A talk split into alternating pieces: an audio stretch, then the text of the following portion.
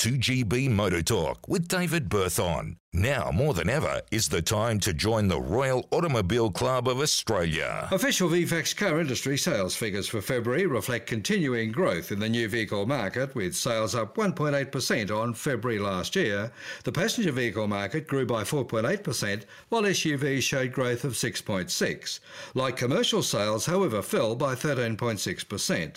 Biggest seller in February, Ford's popular Ranger Ute, followed by the Toyota Hilux, the Tesla Model 3, the Mazda CX5 and Mitsubishi's Outlander. Battery electric vehicles accounted for 6.8% with nearly 6,000 deliveries, while battery electric vehicles and hybrid electric vehicles combined accounted for 12,100 sales or 13.9% of all vehicles sold. Japan remains the largest supplier of new vehicles to our market, followed by Thailand. China rapidly overtaking South Korea to gain third place. I'm David Berthon.